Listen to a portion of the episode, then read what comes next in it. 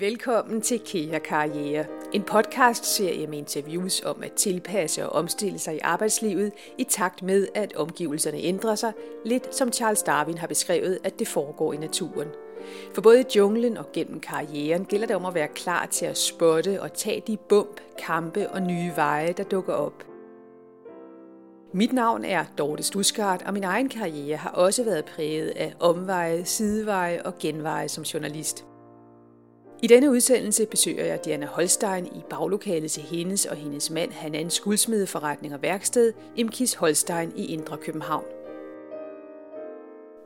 Diana Holstein, der er født i 1964, er uddannet både grafisk designer og guldsmed. Hun har tidligere boet i New York, hvor hun tegnede stel for Ralph Lauren og Tiffany's, og ved siden af sin guldsmedekarriere designer hun i dag tekstiler for Georg Jensen Damask. I de sidste fem år har hun desuden været oldermand for Københavns Guldsmedelav. Der er til synlædende tale om et hæsblæsende super CV. Men her i podcasten fortæller Diana Holstein også om det, man normalt forsøger at skjule i et CV, nemlig hullerne. Hun synes, at hullerne i hendes CV fortjener at blive fremhævet, fordi de har været med til at skabe højdepunkterne i hendes karriere og dermed grundlaget for det arbejdsliv, hun har i dag.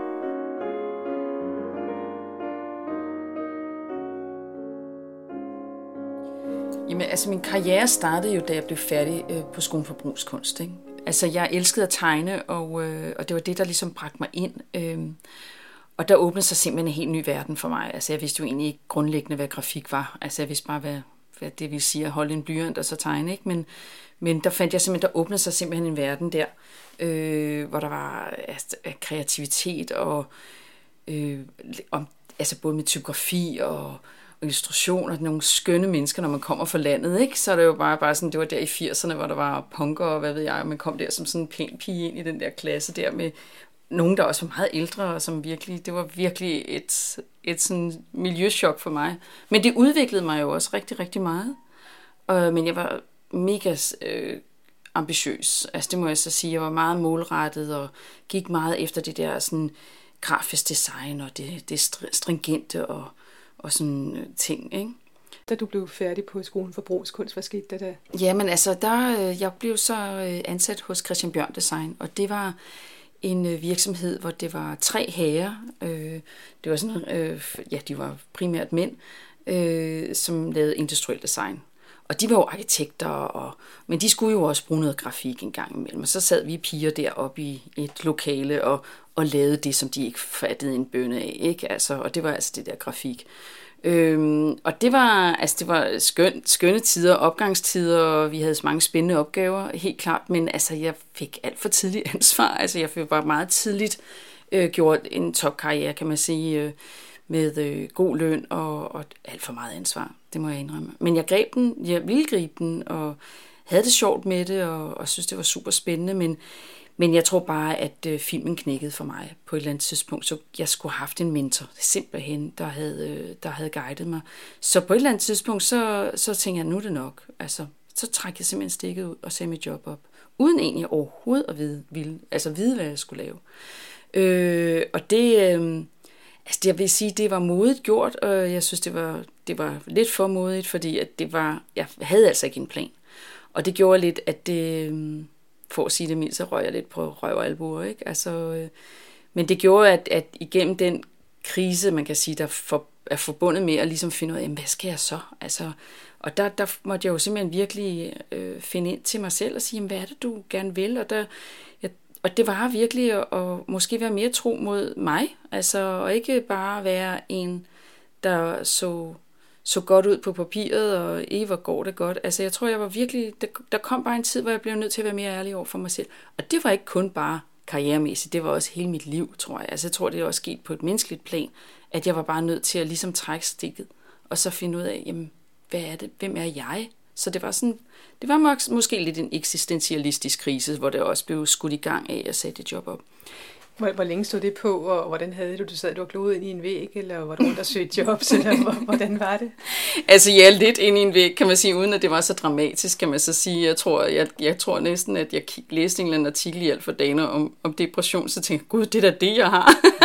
Ej, men altså, det var ikke så dramatisk, men jeg var, jeg var nok virkelig sådan, altså, det var, nogen kalder det The Dark Night of the Soul, altså, det var virkelig, det var dybt for, på den måde, at det virkelig satte en forandring i gang hos mig. Øh, og det, øh, og, og det, øh, ja, altså, det var, det var, det var nødvendigt, altså, på rigtig mange planer, hvor, du overvejede ikke at, at gå tilbage og snakke med din arbejdsgiver, måske få lidt nedsat tid, eller få en mentor, eller på en eller anden måde mm. få, få lavet din arbejdsvilkår om? Nej, overhovedet ikke. Altså, jeg var simpelthen færdig med det. Og det, øh, og, altså jeg tror, man på den måde synes jeg, man var lidt alene. Altså man havde ikke rigtig nogen, man ligesom kunne gå til, synes jeg, altså i branchen, til at tale med øh, om, eller holde en i hånden, eller da jeg sagde, gik ind og sagde mit jobbet op, så kan jeg efterfølgende godt undre mig lidt over, at at min chef ikke spurgte ind til det og sagde, men hvorfor det? Altså, nå okay, jamen, altså, det, det kan jeg jo godt undre mig over, ikke? Øh, men, men det var, altså der har jeg jo lidt den der holdning, jamen, det var meant to be. Altså det var meningen, at jeg skulle gøre det. Øhm, og, og det gjorde også, at jeg måske begyndte at... Jeg søgte slet ikke nogen nye jobs. Altså jeg tog, trak simpelthen stikket og øh, kom på sultecirkulæret, ikke? Altså, øh, og som var et chok for mig. Men jeg tror bare, jeg havde virkelig brug for, øh, jeg havde været så ambitiøs lige fra øh, jeg gik ud af gymnasiet og skoletiden på Skolen for Brugskunst. Meget ambitiøs. Og lige pludselig så tog jeg det der fjumreår, som alle de andre havde gjort, lige da de kom ud af gymnasiet. Det tog jeg så der, ikke? Og det havde jeg jo dengang set enormt meget ned på, ikke? Altså jeg var bare sådan, ej, I må da vide, hvad I skal. Og jeg kan også huske, at vi var færdige med Skolen for Brugskunst. Nå, har du meldt dig ind i en A-kasse? Nej, det har jeg da ikke. Jeg skal da i hvert fald have et arbejde, ikke? Og Altså, lige pludselig stod jeg selv i den situation, og, og jeg må sige, at det er vigtigt med fjumreår. Altså i hvert fald har det været vigtigt øh, for mig, men jeg tog den bare lidt senere. På et svært tidspunkt, synes jeg, hvor faktisk alle steg i graderne og havde, fik børn og familie. Og det var en svær periode der i omkring 30 og at få den der wake-up call, må jeg sige. Ikke? Men, øh, men, men jeg gjorde det, og, og, øh, og, og begyndte simpelthen så småt bare at lave nogle ting, designe nogle ting, sidde og, og, og lave nogle ting, som jeg synes var sjovt, uden egentlig at have det som et mål, at jeg skulle bruge det til noget. Altså jeg gjorde det rent og skær af glæde og øh, altså og, og jeg stod bare op hver morgen og sad ved min tegneblok og tegnede og lavede akvareller og tegnede. Dengang der begyndte jeg at lave dekoration på stel og tekstiler og smykker, så jeg lavede sådan noget temaer. Så jeg havde købt en bog om russiske ikoner, og så gik den, den satte det simpelthen i gang, hvor jeg begyndte bare at lave smykker og stel, og som jeg tegnede de her små fine akvareller med, og havde en fornøjelse, og havde en fest med det. Og det var nærmest min terapi. Altså det var virkelig min terapi på det tidspunkt. Øh, og jeg havde sådan total ro og gik ud og gik ture og satte mig tilbage og arbejde. Så det var meget sådan øh, fordybende tid, jeg havde der. Og så viste jeg det så til en veninde, som, øh, som sagde til mig, det der, det, der, det der er jo nogen, der kan bruge. Altså, der er jo nogle virksomheder, der laver den slags ting. Og jeg havde simpelthen ikke tænkt på det overhovedet. Jeg havde ikke tænkt på, at det skulle bruges. Øh, så jeg gjorde simpelthen det, at, øh, at jeg kontaktede Royal Copenhagen, øh, og fik et møde med dem derinde. Og så fik jeg, så viste jeg det frem, og, øh, og det var en medarbejder, som jeg viste det til, og de her akvareller, og så sagde hun, jamen jeg tror, du skal tale med chefen. og så kom jeg så ind og, og talte med Carsten Ravn, øh, dengang var det, som, som var, altså det var, det var dengang, da Royal Copenhagen hed, øh, hed øh, Royal Scandinavia, hvor det var Royal Copenhagen og Georg Jensen og Holmegård, der var under et hus. Så øh, jeg strøg ind der og fik den samtale med Carsten Ravn. Og så begyndte jeg simpelthen samarbejdet med dem. Og det var jo bare, det var sådan, hold op. Det var helt fantastisk altså. Det må jeg sige. Og fik du så den mentor, du havde, du havde efterspurgt? Var der nogen, der ligesom hjalp dig eller guidede dig? Ja, øhm, måske egentlig ikke, altså, men jeg synes, jeg var i kontakt selvfølgelig med et professionelt, kompetent virksomhed. Øh, og der har jeg, det var jeg, altså de havde styr på tingene, og der var, øh, altså der var nogle voksne der, som man kan sige, øh, som kunne guide mig igennem. Øh, jo, så på en måde, øh, men, men det gav mig i hvert fald en følelse af værd. Altså jeg var det, jeg kunne, var, havde, havde en værdi, ikke? Øh, og, og derfor så synes jeg, at det var... Øh, ja, jeg vil nok ikke sige decideret mentorer, men, øh, men det var øh, pludselig følger, at jeg var på en, en vej, som jeg synes var spændende og ny. men også usikker, fordi jeg havde været vant til den grafiske verden, hvor tingene går hurtigt. Altså du laver noget, så kommer du hurtigt i produktion, det kommer ud, og du laver så noget nyt. Her, det var en lang, lang, lang proces, altså fra at have lavet nogle idéer til, at det egentlig bliver besluttet, altså øh, hvornår det skal i produktion. Så du sidder også, og jeg havde ligesom følt lidt, jeg kastede alle mine æg i den kur. Nu skulle det bare køre. Jamen, det kunne, man, det kunne jeg jo ikke. Altså, der, var, der havde det jo været fint, at, at man også måske havde fået at vide, altså, kast lige, kast lige efter nogle flere ting, ikke? Jeg lavede lige nogle andre ting også ved siden af, men jeg kastede hele min, min, min kærlighed i det, ikke? Og, og det resulterede selvfølgelig også, at jeg fandt ud af, at jamen, jeg, kan ikke, jeg kan ikke leve det her, altså slet ikke i Danmark.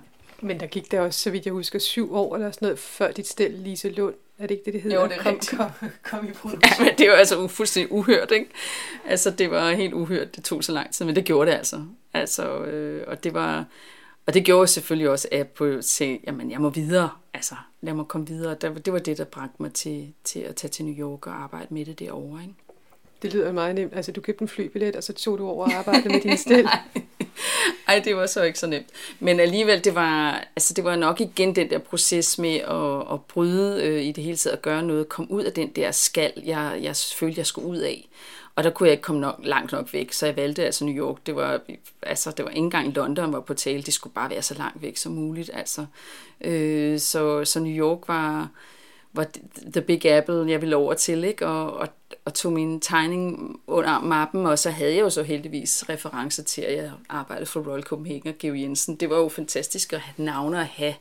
Men, men ja, altså, jeg, det var, jeg gjorde det på den måde, at jeg simpelthen øh, tog, øh, købte en billet og var derovre i tre måneder øh, og havde sparet op til at gøre det.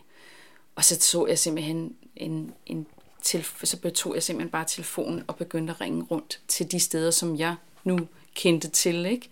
Øh, og, og forsøgte at og, og hvad var det for nogle steder, du kendte til? Jamen, altså, hvem kender ikke Tiffany for eksempel, ikke? Og, øh, og så havde jeg en veninde, der arbejdede for Ralph Lauren, så det var jo også et sted, jeg øh, ville søge ind. Og, men jeg, jeg, du ved, sådan, man bladet tager lige modebladet, ikke? Og så kigger man lige de her reklamer, så tager man, går man efter dem, ikke? Og, og det lykkedes mig rent faktisk at komme ind og, og arbejde med Tiffany. Øh, det var sådan helt øh, exceptionelt. Men, men det var, der tror jeg, der er lidt det der med altså den der danske naivitet, man bare øh, kaster sig ud i det, øh, er måske ikke så sky og siger, jamen altså, jeg prøver da bare at ringe. Altså, det var lidt den holdning, jeg havde. Øhm, og, øh, og det, men det var, det, var, det var virkelig sådan tre måneder, hvor jeg virkelig gik målrettet og gik til møder og, og prøvede at få kontakt med folk. Ikke?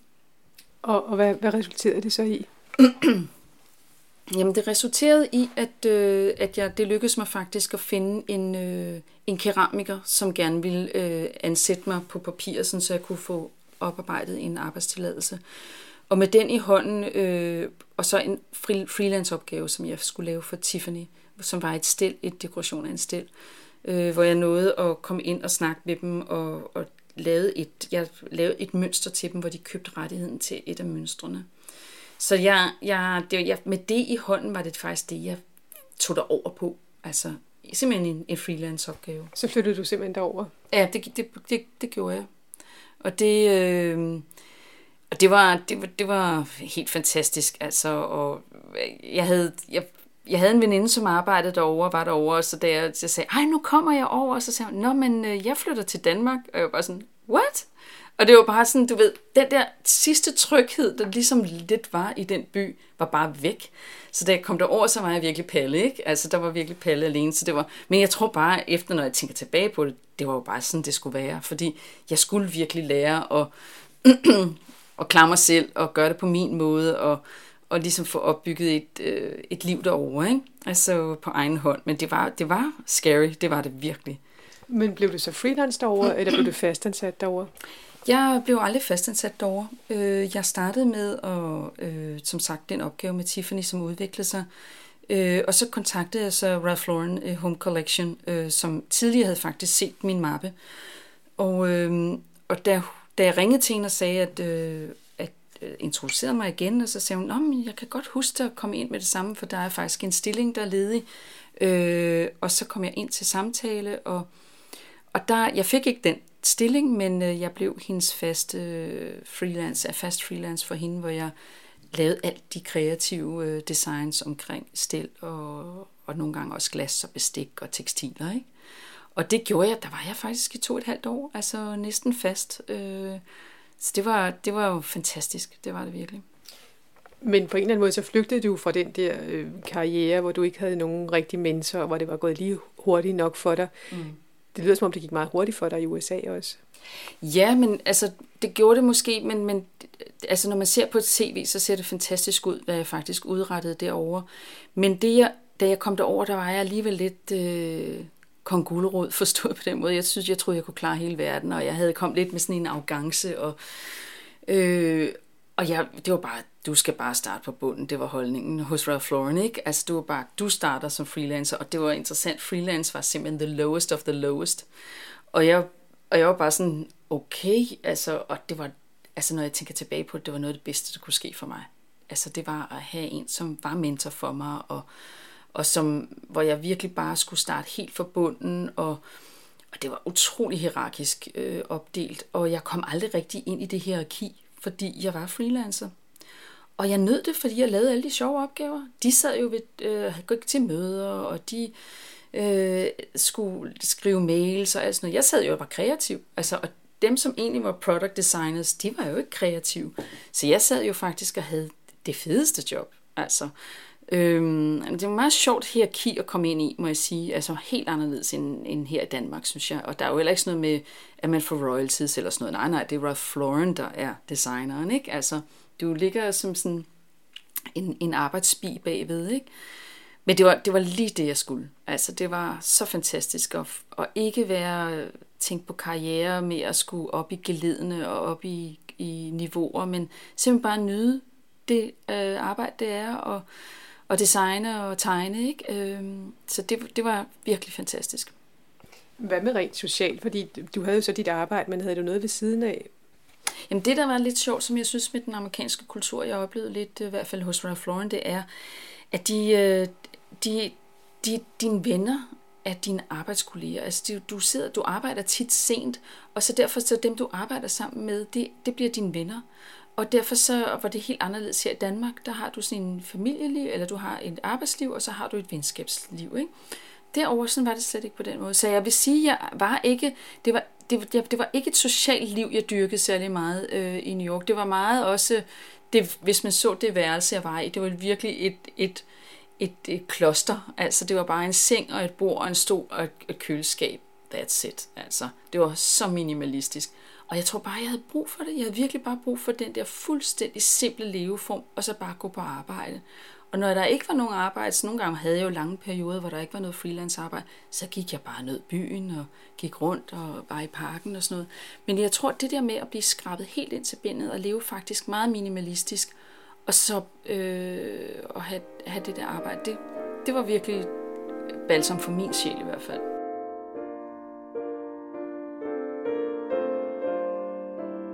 Så vælger du på et tidspunkt at tage hjem igen fra USA?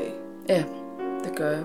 Hvorfor? Og det, jamen, altså det, det gjorde jeg faktisk, fordi at, øh, at der fandt jeg jo, altså det, det er jo simpelthen så godt at komme væk fra Danmark og lille Allendam. Altså fordi du får et andet perspektiv, både på dig selv og også på det, du kommer fra. Øhm, og jeg tror bare, at jeg begyndte bare at værdsætte så meget, måske de der værdier, som der er i hvert fald i, omkring design, og værdier omkring kvalitet, og også det der med øh, ophavsret. Altså det der med, at, at her der har vi jo en tradition for, at når du laver noget design, så øh, bliver du anerkendt for det, og du får også royalties for det.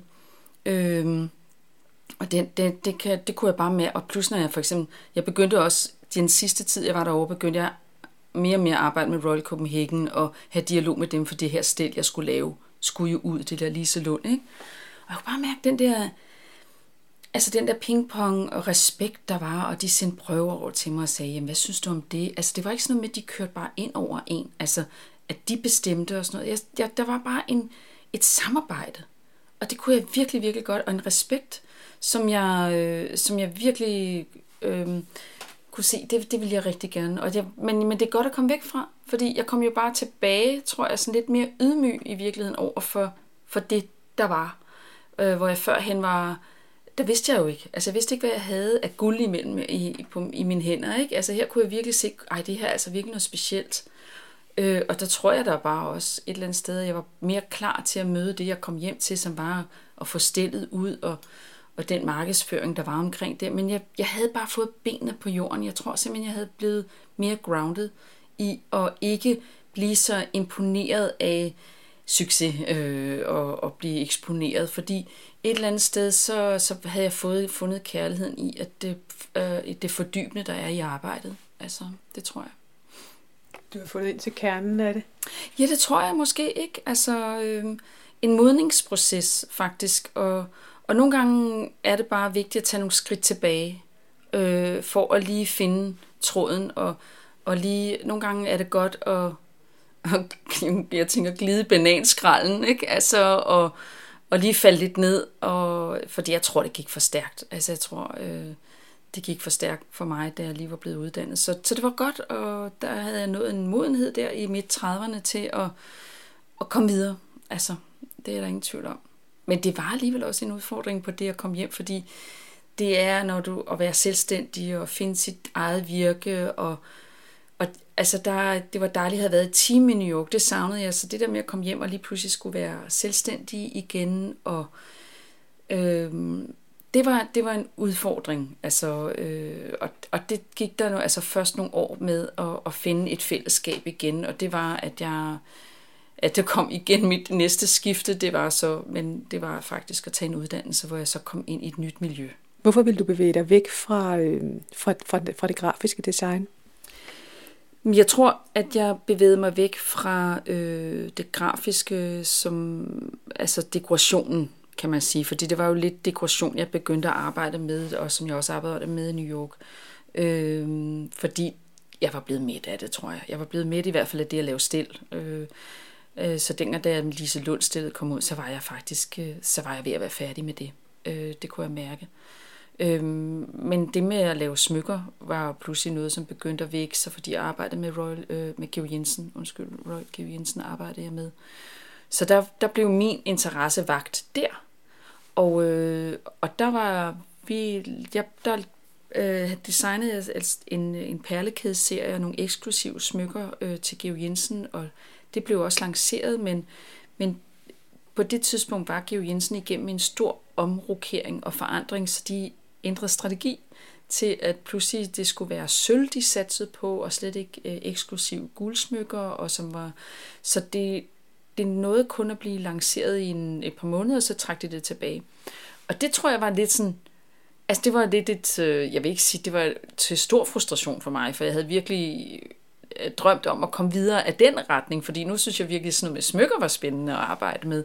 Så det var virkelig, men det var faktisk måske det, der sparkede mig i gang til at sige, altså fordi jeg havde faktisk oplevet, øh, at fra tidligere i New York, hvor jeg havde lavet det her stil for Tiffany, at vi, vi var klar til at trykke på knappen til masseproduktion, og så kommer der en ny leder, som simpelthen sløjfede det. Så jeg havde prøvet det et par gange, det der med at være under en virksomhed, som man havde designet for at lave et langt arbejde med, som lige pludselig siger stop. Det kører vi ikke med alligevel.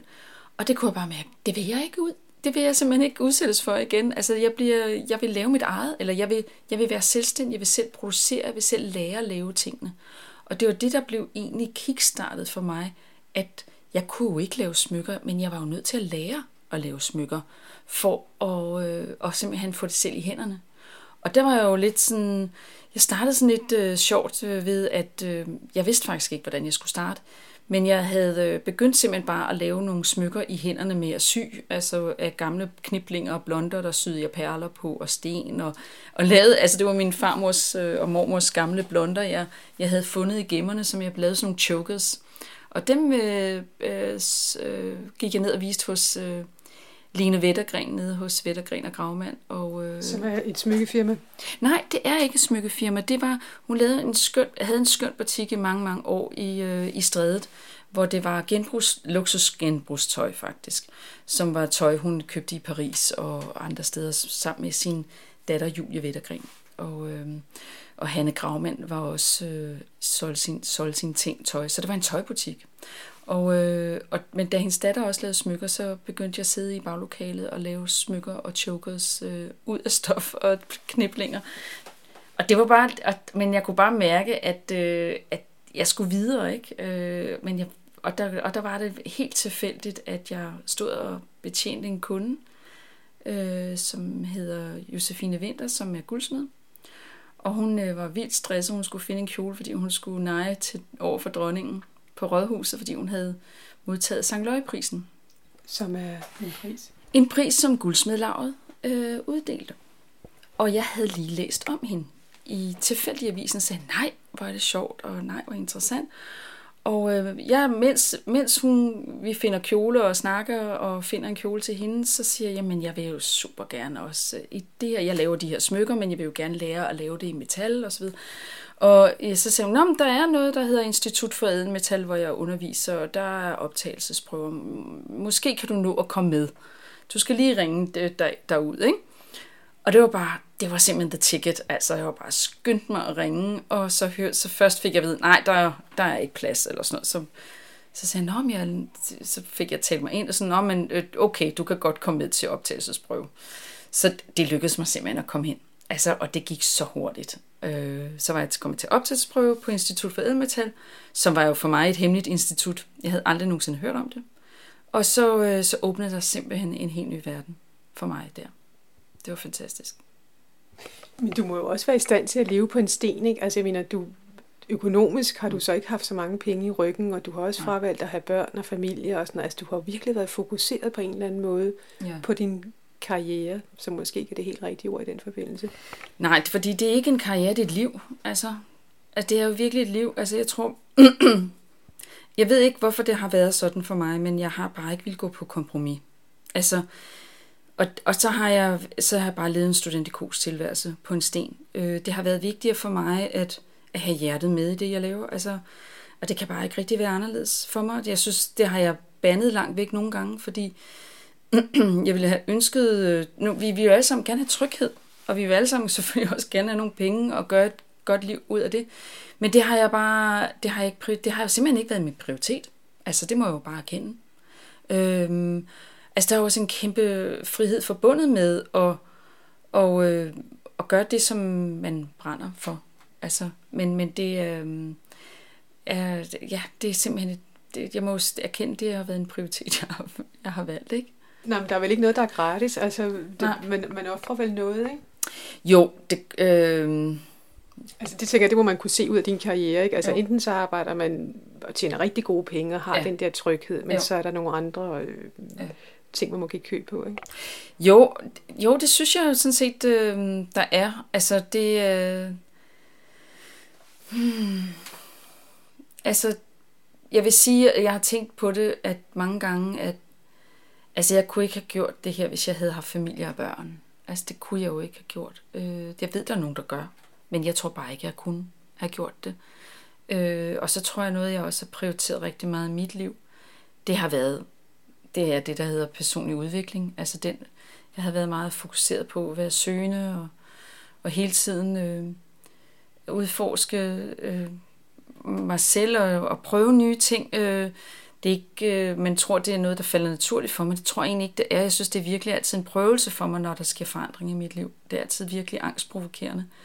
Men det er bare sådan, mit liv er gået hen og blevet. Altså, men med, men, men, men med store omkostninger på følelseslivet, øh, og øh, jeg har taget nogle enorme dyk øh, igennem mange år øh, i perioder.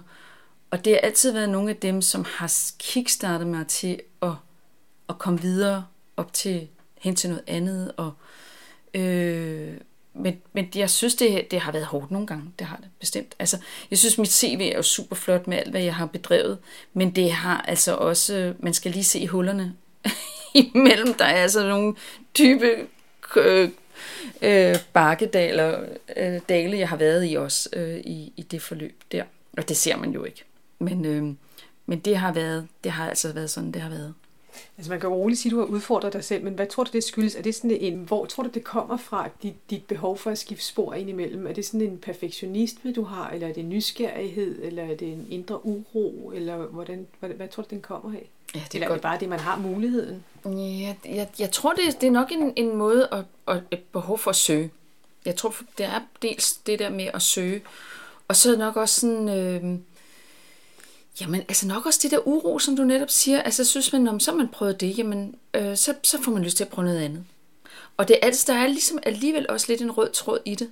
Men noget, jeg faktisk også godt kunne tænke mig at sige i den forbindelse, det er, at, at der er noget, øh, da jeg ligesom forlod den grafiske branche og begyndte at gå ind og lave øh, stel og tekstil, og så senere smykker, øh, der var det der befriende ved det, at jeg... Øh, Nå, det har jeg ikke prøvet før, det kunne jeg godt tænke mig at prøve, eller et eller andet. Altså, og jeg ikke havde den der ærefrygt over for den branche, jeg valgte at gå ind i. Altså, altså tekstilbranchen, det er jo der, de har jo sikkert deres uskrevne regler om, hvordan tingene skal gøres. Det kendte jeg jo slet ikke til. Jeg gjorde det bare, og, og, og den der lidt, jamen jeg kunne, altså, og det samme med, med smykker, jamen altså, det kunne jeg også godt. Det gør jeg også bare, hvor, hvis du har lært hos en guldsmed, så har du lært, jamen sådan er reglerne, sådan gør vi det. Og jeg tror, det der med, at jeg, der er noget befriende i at bare gå ind i nogle branchefag, som man ikke er trænet i, øh, fordi man går nok lidt mere øh, naivt til opgaven. Forstår du, hvad jeg mener? Og det, øh, og det, det tror jeg bare har, har gjort, at jeg ikke er blevet så bange for det. Altså jeg er bare sådan, men så gør jeg det, og ej, det, det er da sjovt, og... Øh, men du har vel så skulle sætte dig ind i nogle ting hver gang. Du har jo ikke bare kunne ligesom bare lave det på ryggraden. Altså, der må nej, så... nej, det er selvfølgelig rigtigt nok. Men jeg vil så altså også sige, at, at jeg... Øh, jeg har nok altid været mere det, jeg vil kalde en øh, designer. Det vil sige, at jeg er, jeg ser jeg mere af en generalist øh, i virkeligheden end en ekspert. Og, øh, og det er forstået på den måde, at jeg interesserer mig for mange ting og kan lidt af mange ting, men jeg kan ikke helt ned i dybden på tingene. Øh, men det, der går som den røde tråd i det, det er designet. Altså det er at forme en idé. Altså have et koncept, som man så udfører. Og så når man, når man når et eller andet punkt, hvor man ikke kan det, så må man have fat i nogle mennesker, som kan hjælpe en med det, og samarbejde med nogen. Og så det vil jeg sige, det er nok det, der kendetegner min karriere. Det vil sige, jeg er ikke guldsmed eller en hardcore håndværker, men jeg, jeg er, jeg kan det, som kan gøre, at jeg kan lave nogle modeller, lave noget, og the basic, som gør så, at jeg kan også tage kontakt med nogen, hey, kan du lige hjælpe mig med det her, ikke? Og det, øh, og når jeg for nu med tekstil, hvor jeg arbejder med Geo Jensen Damask, jamen det er jo grafik i virkeligheden, hvor jeg så taler med dem om, de, de sørger for de tekniske ting øh, i arbejdet, hvor jeg jo i virkeligheden laver tegnearbejde. Så på den måde har jeg altså bare formet min karriere sådan, så jeg læner mig op af andres øh, tekniske ekspertise faktisk. Men da du så pludselig øh, finder på, at du vil være guldsmed, så kommer du ind der pludselig på øh, Institut for Edelmetal. Mm. Hvordan er det pludselig at være der og skulle være øh, under uddannelse igen? Jeg var faktisk tæt på 40, da jeg kom ind der.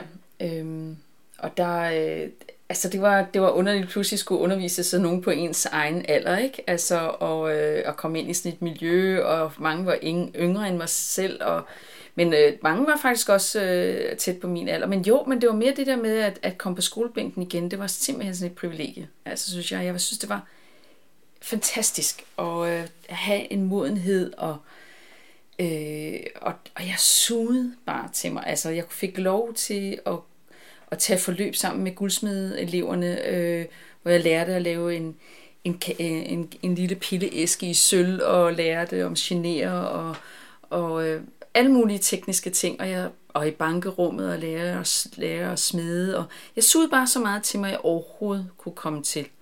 Øh, og, og det var, altså de elever, der var, det var en blanding af folk, som var guldsmede, og så er der nogen, der kom, nogen var arkitekter, nogen kom også fra andre fag. Men vi var et, et skægt samsurium med mennesker, som kom fra forskellige steder fra, som bare havde den her passion for smykker. Og det var, at det var helt fantastisk. Og jeg synes, altså det var dejligt at komme på studie, når man er lidt mere moden, fordi så vil man jo bare have så meget viden, ikke? Øh, så jeg klød simpelthen bare på. Hvordan klarer du dig økonomisk i sådan en periode? Altså det var jo på SU. Altså det, er, det var på SU. Jeg var, øh, og og ja, altså meget, meget spartansk, ikke? Altså, det må man sige. Øh, jeg var faktisk på det tidspunkt også begyndt at arbejde sammen med Georg Jensen Damas. Der var påbegyndte jeg mit samarbejde med Georg Jensen Damas, så jeg kunne have ligesom et arbejdsliv også lidt ved siden af. Men det tog jo selvfølgelig noget tid, før royalties kom begyndte at rulle ind derfra. Ikke? Men, så jeg havde lidt det ved siden af, men ellers så var det jo igen altså fortsat et liv på, på sten. Altså sådan, sådan var det bare. Og så blev du færdig, og du mødte en mand på studiet? Ja, det var jo... Øh, Altså det var jo, en, kan man sige, et, altså, en skole og et fag, som var præget af primært kvinder. Øh, men så sad øh, Hanan over i hjørnet for sig selv der. Øh, jeg tror, der var to mænd øh, på vores øh, på hele holdet, eller på hele øh, Institut for Metal, og der var han en af dem. Han sad på sit sidste hold og fuldstændig nørdet og fordybet i, i sine ting, og, og jeg var bare så draget af hans... Øh, passion, tror jeg. Altså, jeg synes, jeg kunne virkelig se her, at virkelig et menneske var meget, meget dedikeret. Og så synes jeg, han var super spændende, ikke? Altså, fordi han, var, han er halv spansk og halv inder, og, og har en, øh, frem fra en anden kultur, og det var jo, øh, så der gik jo altså ikke lang tid, før jeg kastede min kærlighed over ham. Det tog så lige lidt tid for ham at kaste den tilbage til mig, tror jeg. Men altså, øh, men det var, der, der, der var jeg, altså, jeg tror det der med at møde en mand, som, som gjorde nogle af de samme ting som mig, og som havde den samme drivkraft og vilje, tror jeg, til at virkelig gå langt for at opnå det, han ville. Og det, det tror jeg bare, jeg hurtigt aflæste hos ham. Og det havde jeg ikke mødt før. Så det var, det var, det var virkelig fantastisk. Mm. Så slog I pjalterne sammen, om jeg så må sige, på mere end en måde? Ja, det gjorde vi. Altså, det, øh, det gjorde vi virkelig, hvor han, han skulle til at tage sit afgang, og, øh, og jeg hjalp ham med faktisk med alle mulige praktiske ting omkring hans afgang, og, og, øh, og der begyndte vi faktisk allerede at arbejde sammen, og, øh, og, og det var, der gik ikke lang tid, for i hvert fald for mit vedkommende, vidste jeg allerede, at jamen, vi skal i hvert fald lave noget sammen. Altså det, så vi, dels var vi, blev vi par øh, privat, øh, men jeg vidste også bare, når vi blev færdige, når jeg blev færdig, som så var to år efter ham, jamen så skulle vi helt sikkert starte vores eget. Og han havde også været selvstændig i, i over 10 år, øh, og jeg havde også været selvstændig 10 år, og jeg tror, vi begge to havde oplevet den der ensomhed med at, at få det til at køre og, og skulle være drivkraft. Og nu, jeg tror, vi begge to havde et behov for at, at køre partnerskab, øh, også rent karrieremæssigt. Øh, så så det, øh, det lå fuldstændig lige for. Det gjorde det. Så man kan sige, at i stedet for at få børn, så fik I en guldsmedforretning og et værksted sammen? Ja, det gjorde vi. Det gjorde vi. Og det, øh, det blev simpelthen vores barn. Ikke? Altså det, når jeg tænker på de første år, hvor vi startede vores virksomhed, altså det var ja, nogle gange har jeg sammenlignet med en, altså dem, der får baby. Altså, har du husket det, og har du skiftet det, og har du hentet det? Og, altså, det var bare, og det var døgndrift. Altså, det var, altså, jeg, når jeg tænker tilbage på det, vi kom, altså hver aften kom vi bare hjem fra arbejde klokken halv tolv. Altså, det var simpelthen de første tre år, var det bare sådan knoklede simpelthen så meget. Og øh, det vil jeg sige, vi gør stadigvæk, men det er slet ikke på samme niveau, men, men det var virkelig, det var hårdt arbejde, men det var også sjovt, fordi vi gjorde det sammen, og, og jeg vil sige, det var virkelig, vi kastede os bare ud i det, altså uden egentlig nogen økonomi, øh, der var særlig stor. Og det var, vi nåede heldigvis at lige kaste os ud over vippen, så kom krisen, fordi øhm, hvor guldpriserne og diamantpriserne alt steg bare, og hvor man kan sige, og der var det bare ud på landevejen med mig, altså med salgstasken og banke på og tage kold canvas og, og få det til at løbe rundt. Altså, og det har jeg jo også lært rigtig, rigtig meget af. Jeg har lært meget af det der med at virkelig være, det var sådan en anden ydmyghed at, at komme ud og besøge de forskellige guldsmedebutikker og forretninger, og snakke med dem og tage den snak med dem, hvordan det går med deres forretning og vise dem vores produkter og få deres respons på vores produkter. Det, var, det har været, det, det gjorde de første tre år. Det var virkelig lærerigt. Men der fik du så ikke så meget tid til at designe, som i virkeligheden var det, du gerne ville? Ja, og det, sådan har det jo sådan set, kan man sige, fortsat. Altså, der er jo, der er, altså, jeg designer jo øh, selvfølgelig, men slet ikke i samme grad. Altså det, det, det er min karriere siden er gået hen og blevet. Det er jo ikke så meget designer, det er jo så i høj grad at drive en virksomhed. Altså det er jo, vi skal jo kunne det hele. Altså det er, vi laver alt selv. Øh, øh, vi øh, laver designersmykkerne, vi producerer dem, og vi sælger dem, og alt grafik der bliver lavet, laver jeg og alt mail. Og, altså, det, vi skal jo lave det hele selv. Og det, øh, så det er lige pludselig blevet sådan en karriere af at, at være virksomhedsejer og, og hvad, alt, hvad det indebærer. Og det har jo selvfølgelig sådan, lidt, sådan set gjort, at designet er kommet mere i baggrunden. At det er meget med øh, formidlingen. Altså, der er enormt meget formidling forbundet med at sælge smykker, ikke? Og, øh, og jeg vidste sådan set ikke, at jeg ville synes, det var sjovt at stå i en butik og sælge. I, tre, i de første par år, så sagde jeg, at vi skal ikke have butik. Jeg gider ikke at skal stå og sælge og se pæn ud hver dag. og være præsentabel. Altså, og så øh, var vi nødt til at tage en butik for at overleve. Øh, fordi vi kunne mærke, at kunderne ville til os. De ville købe ting hos os. De ville høre historierne fra os. Og det var nogle erfaringer, vi har gjort, fordi vi gik på sådan nogle design- og kunsthåndværkermarkeder, hvor vi mødte kunderne, ikke? Og, og det var, vi fik virkelig, virkelig fin og respons, og folk ville jo ind og snakke med os, så vi kunne mærke behovet. Og så fik vi så den her forretning i Lille Kirkestræde, og, øh, og det jeg må sige, at jeg nyder virkelig altså, at, at have med kunderne at gøre, og guide dem, og, og hjælpe dem, og, altså, og jeg er blevet en knalddygtig sælger, hvis jeg selv skal sige det, fordi man bare øh, lærer at og, og kunne spores. Der er enormt meget psykologisk arbejde i. Øh, tænk, jeg ved, hvem en, når der kommer en fyr ind, som skal fri, så ved jeg det før hende. Altså tænk den der fantastiske historie, der er i, og, og han kommer sådan helt, ej, jeg skal finde noget specielt til den, jeg elsker. Det er jo, altså han kaster sin kærlighed over på os, og, og, og som vi skal videregive, som han kan give videre, og det, jeg synes, det, altså, det har forbløffet mig, den værdi, der ligger i, ikke bare lave et design, men hele det, der ligger i øhm, udvekslingen menneske-menneske imellem, øh, som jeg synes er, altså mindst har lige så meget værdi som egentlig at skabe det. Det må jeg sige. Men det er jo også interessant, som du som, øh, som person og som, som designer har fulgt med tiden. Ikke? For man kan jo sige, dengang i 80'erne, sådan opfattede jeg det i hvert fald, at der skulle man ligesom øh, der brugte man de store mærker, ikke? Altså, man drak Tuborg eller Carlsberg øl, ikke? Og sådan var det ikke. Og så pludselig, så var der en ølstrækker og sådan noget, og så var der pludselig enormt mange ølmærker. Det samme med alle mulige andre ting, ja. hvor det har ændret sig fra, at man netop øh, kun gik i Georg Jensen, eller hvad man nu gik i at smykker, ja. eller med at smykker, til at tingene skal være meget mere personlige nu med ja. alting. Ja, det er faktisk rigtigt. Altså, det er lidt interessant. Øh, og, og det var noget, altså, som vi da vi startede vores virksomhed, så gik der ikke mange år før, der var nogen, der sagde, jamen I har virkelig, altså I gør det virkelig rigtigt, fordi vores branche lever, har jo også en mega krise, fordi det netop har ændret sig.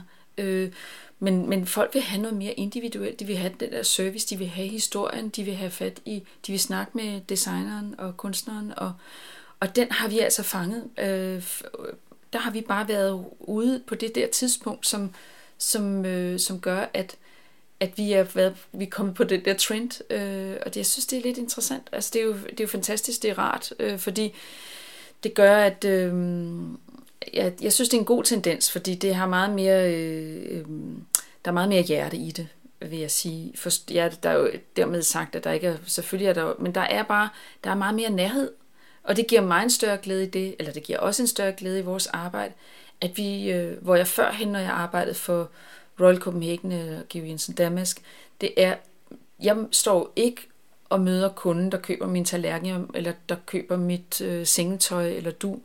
Her møder jeg dem, som køber vores varer, og jeg får en dialog med dem, og de inspirerer os også til at lave nye ting. Og det, øh, det er jo noget helt andet. Altså det er, det er, det, det er så, øh, øh, det, det, er, det er meget ydmyg omkring, vil jeg så sige. Øh, Øhm, for, men det er også det, der gør den der daglige glæde i, at man lige går den der ekstra mil og giver den der ekstra service.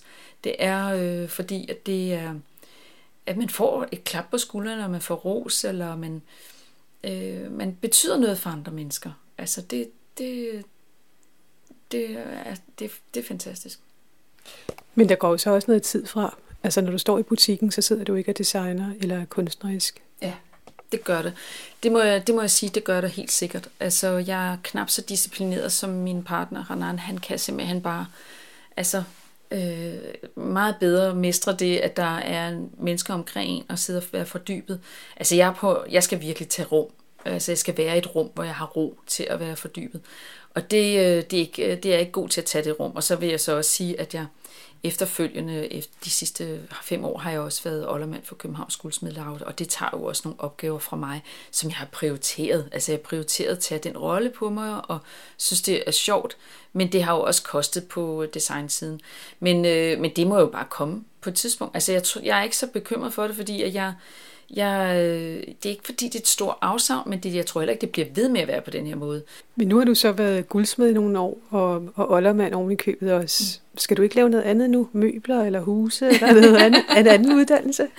Nej, det tror jeg faktisk ikke. Det tror jeg. jeg har i hvert fald ikke en eller anden craving for at, øh, at lave et noget andet øh, kreativt. Altså... Øh, Altså hvis jeg, jeg, jeg har måske nogle gange sådan lidt en forestilling om, når på mine gamle dage, at så kunne jeg godt tænke mig at tegne og male igen. Altså det var det, der satte det hele i gang. Altså øh, Øh, jeg vil ønske en dag, at jeg kunne male og eller tegne og være helt fri af den der forestilling om, at det skal være pænt, eller det skal blive til noget, eller nogen skal synes om det.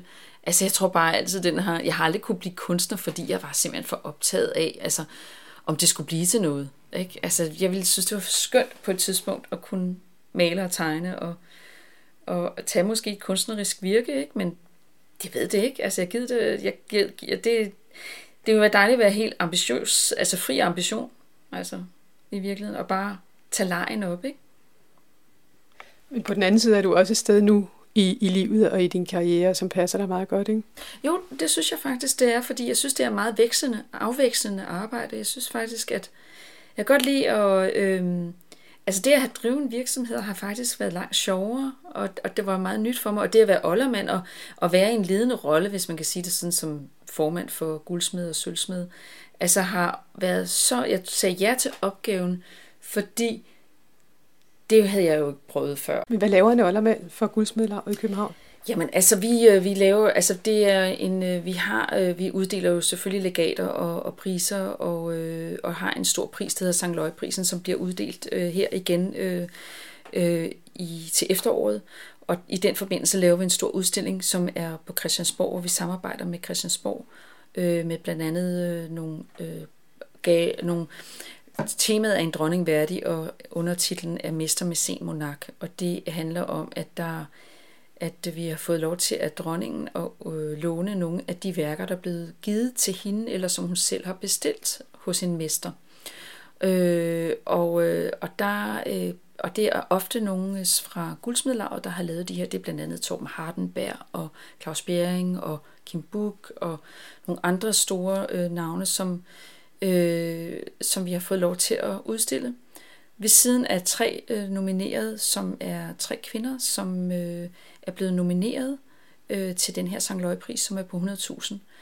Så hele det menageri, der er i at lave sådan en udstilling og forberede den og gå til møder og søge fonde, øh, det er jo ikke noget, jeg gør, jeg har en sekretær, men, men hele det forberedelsesarbejde, det er jo noget, øh, jeg skal lave sammen med øh, sekretæren. Og, øh, og så er der jo selvfølgelig en masse andre aktiviteter, vi laver. Vi var også med på udstillingen sidste år øh, på Koldinghus i forbindelse med Magtens Smykker. Og øh, så der er, og så der er bare hele tiden løbende opgaver.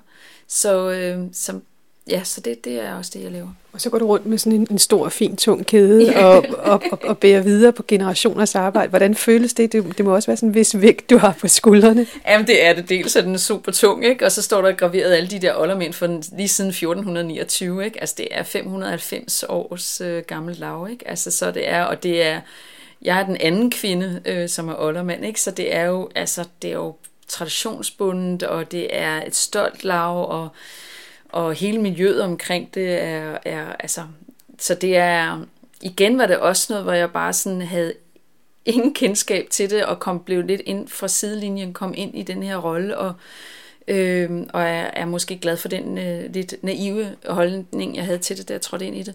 Fordi det tror jeg faktisk har været en fordel, fordi at jeg har bare gået til opgaven og, øh, og har fået super meget støtte for, øh, for kollegerne. Hvis du nu var den 10-årige Diana, der havde kunne se ud over hele din karriere nu, Hvordan vil du så se på det? Hvad vil du så tænke, når du kiggede ud over den karriere og de ting, du har lavet? Nogle gange kan jeg godt tage det der tilbageblik over mit, min, mit liv og min karriere, hvor jeg tænker, hold da op, det er godt nok modigt. Altså, jeg synes, jeg har været meget modig. Men det har altid været det kreative. Altså det har altid været forbundet med, med kreativitet. Ikke?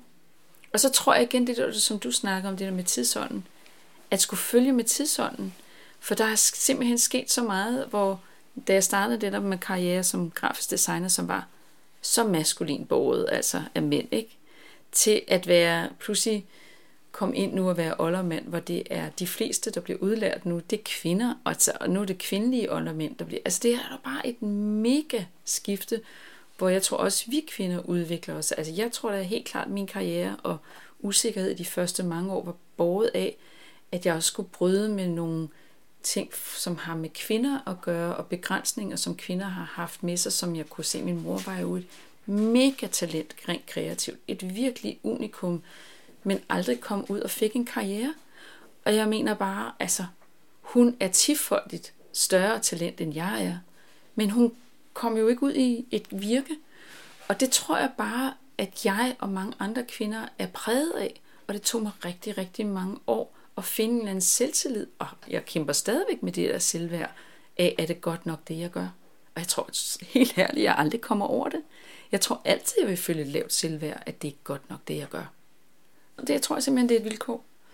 Øhm, og, det, øh, og, og det skal man bare prøve at, at, at, at fagne, og, eller acceptere og leve med, og, og bruge det måske som en fordel i det, at man siger, jamen så, så må jeg gøre det bedste, jeg kan. Altså jeg tror, der, der var, jeg har altid, tror jeg, som ung ville gerne være en stjerne, være den bedste, og være altså, og jeg tror faktisk, det gik op for mig, da jeg boede i New York og gik i Metropolitan Museum, og faktisk flygtede ud og simpelthen af, og bare følte mig så middelmodig i det arbejde, i det jeg lavede, fordi der var så mange mestre, og der var så meget fantastisk kunst, der var lavet i verden, at jeg følte ikke, jeg havde nogen berettigelse. Men jeg tror, det er godt at kende, at du er middelmodig. Altså jeg tror, der, der det, det, det kan lyde negativt, men det er faktisk ikke negativt. Det er faktisk sådan, jamen altså, at det, jeg tror, det er en åg, der kom fra min skulder, at jeg behøver altså ikke at være en verdensmester. Jeg behøver ikke at være den bedste. Jeg behøver ikke at være, altså hige efter at være Picasso eller noget af den dur. Men bare rumme, at jamen det jeg er, det er godt nok. Altså, øh, det var virkelig en lettelse for mig, tror jeg. At sige, jamen jeg er nok. Altså det tror jeg har gjort det nemmere for mig. Men det er vel svært at, at have den følelse samtidig med, at man skal lære at være under uddannelse som ung. Både at føle, at man er nok, mm. og at man, at man lærer noget. Det, det, det tror jeg også. Altså, det, er jo, det, det er jo både noget uddannelse, tilegnelse og viden, men det er jo også en menneskelig ud, Altså, det er jo også et, det er at være menneske. Altså, og det, det er jo det, der er kæmpe jeg vil ønske faktisk, at man havde det mere i uddannelsen. Altså man også rummer mennesket, altså rummer den udvikling, man er som menneske og går igennem. Fordi når du er på en uddannelse, så udvikler du dig jo på et menneskeligt plan så meget. Og det, øh, det må man altså også tage højde for på en eller anden måde, synes jeg.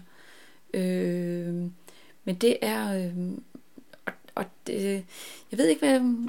Altså, jeg kan jo se det også på de unge i dag, og jeg tror, det er det samme, jeg var på dengang. De, de, øh, de skal... De, de de, de, de skal virkelig være, de synes også, at de skal være verdensmestre, og de skal virkelig være stjerner.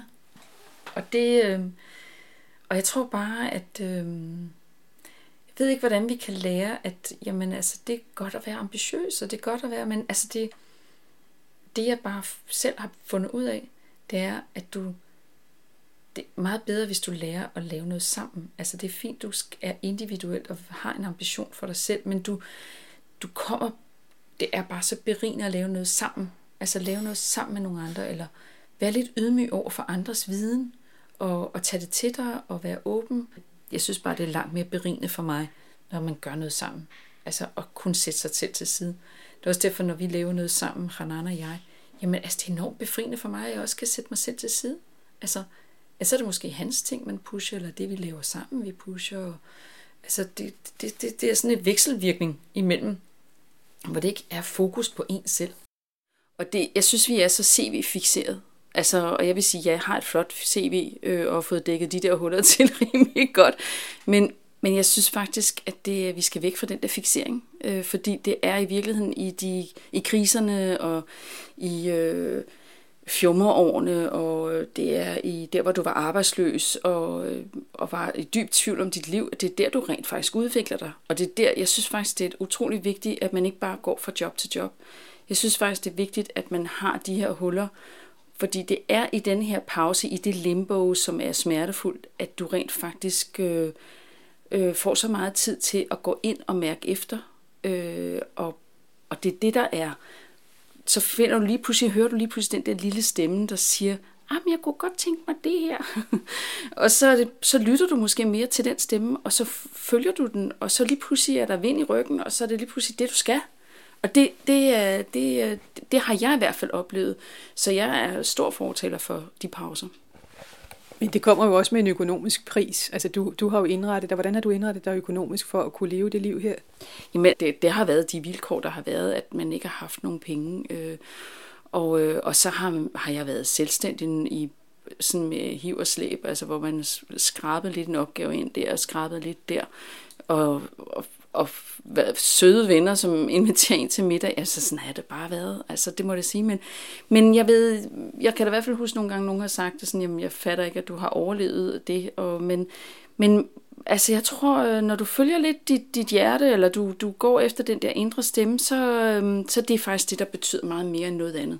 Altså, så, er det ikke, så betyder det ikke alt det altså alt øh, det materielle, det sætter du på en eller anden måde til side.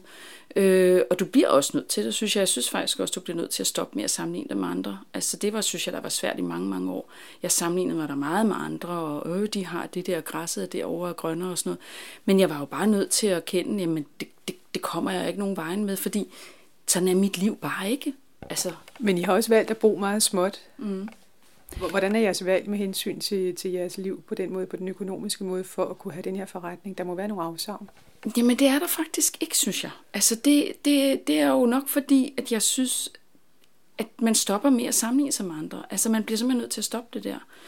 Og det, mit liv giver mig enormt meget glæde, og jeg må faktisk indrømme, jeg, jeg har egentlig vokset op med øh, altså store steder, eller i hvert fald boet i min ungdom og min barndom, men, men altså, jeg, jeg føler mig mere tryg inden for små rammer. Det er lidt pudsigt. Altså, jeg boede i en treværelses lejlighed, da jeg øh, var i starten af 20'erne, og jeg kunne ikke fylde det ud. Altså, jeg, kunne, jeg boede bare på det der lille plads, som var to værelser. Jeg, det ene rum stod bare og, og gabte der, øh, og jeg, jeg, jeg, jeg har det faktisk bedst i små rammer. Så hvordan bor I nu, du og din mand? Jamen, vi bor i en toværelseslejlighed, øh, og øh, det er en andelslejlighed, og vi lever i, i, under sådan nogle økonomiske forhold, så vi kan slappe af. Altså, og det synes jeg, det vigtigste, det er ikke at have den der kniv på struben. Øh, og så synes vi, vi bor enormt hyggeligt ude, sådan en landsby ude i Sydhavnen, og super hyggeligt. Altså, jeg er virkelig, virkelig glad for at bo der. Øh, og jeg der er øh, så det der med det der, ej, kan det nu være rigtigt, der ikke er noget afsavn? Øh, men det, det er der ikke. Det er der faktisk ikke. Det må jeg hånden på hjertet sige, at selvfølgelig vil man da gerne altid have, nå, jeg kunne også godt tænke mig det, og sådan noget, men det fylder bare ikke så meget mere. Det gjorde det bare, da jeg var yngre, tror jeg. Det fylder altså ikke så meget. Hvad er dit råd til, til unge mennesker, der opsøger dig og godt kunne tænke sig at lave noget af det, du har lavet, eller bare have en kreativ karriere og leve af den? Jamen, øh, jeg Altså, jeg prøver at spørge ind til at ligesom mærke, hvor har din passion for det her faktisk. Øh, altså, der er mange, der kommer ind og siger, jamen, jeg kan godt lide at arbejde med mine hænder. Altså, men det er der jo mange, der gør. Altså, og jeg tror, det har noget at gøre med, at jeg prøver ligesom at finde ud af, er der en gnist? Altså, er der en eller anden motor? For du skal virkelig have et drive. Altså, du skal få at gøre det her. Men jeg prøver også at give dem nogle råd og sige, jamen, altså, hvis, du, hvis det ikke lykkes dig at komme ind på den der skole, jamen, så prøv noget andet. Så prøv at dygtiggøre dig med det og det, og prøv at finde en anden vej. Altså, lad være med at lade dig stoppe. Øh, og det er jo nok det, der kendetegner min egen karriere, det er, at, at jeg har ikke stoppet. Altså, jeg har hele tiden sagt, når nu støder jeg hele tiden panden mod den her mur, jamen, så må jeg lige prøve at finde en anden vej. Og, og det tror jeg, altså, men man skal have en passion. Altså, jeg har det der, nogle kodeord, det der passion, patience and persistence. Altså, det er øh, utrolig vigtige parametre for at kunne arbejde med kreativitet, tror jeg.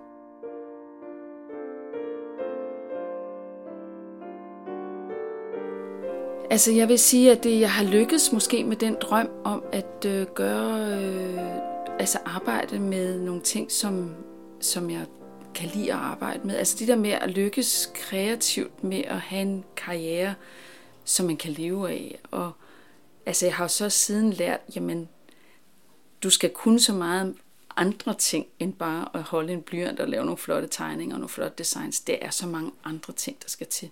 Altså, øh, det har jeg jo så bare lært undervejs. Øh, så jeg vil sige, at jeg synes, jeg, jeg har fået en anden ro på, tror jeg, i det, at jeg hviler i, at øh, jeg er herre i eget hus, og, og jeg kan jo i virkeligheden have, jeg har en enorm frihed. Der er også meget arbejde i det, og det, øh, det skal man jo også bare tage med. Så jo, altså jeg vil sige, jeg synes, jeg lykkes med det, og jeg synes, jeg er stolt over den rejse, der har været. Både med de opture og nedture, der har været forbundet med det. Så jeg, jeg er... Øh, og så skal du altså ikke spørge mig, hvad jeg laver om 10 år. Fordi jeg ved det ikke. Øh, jeg synes, at mit liv er et eller andet sted bare virkelig ændret sig hver 10 år, synes jeg lidt pudsigt. Det har, det, det har altid haft en rød tråd af kreativitet i sig, så jeg ved ikke, hvad der kommer til at ske. Men jeg hviler mere i mig selv, end jeg gjorde, øh, da jeg var yngre, helt sikkert.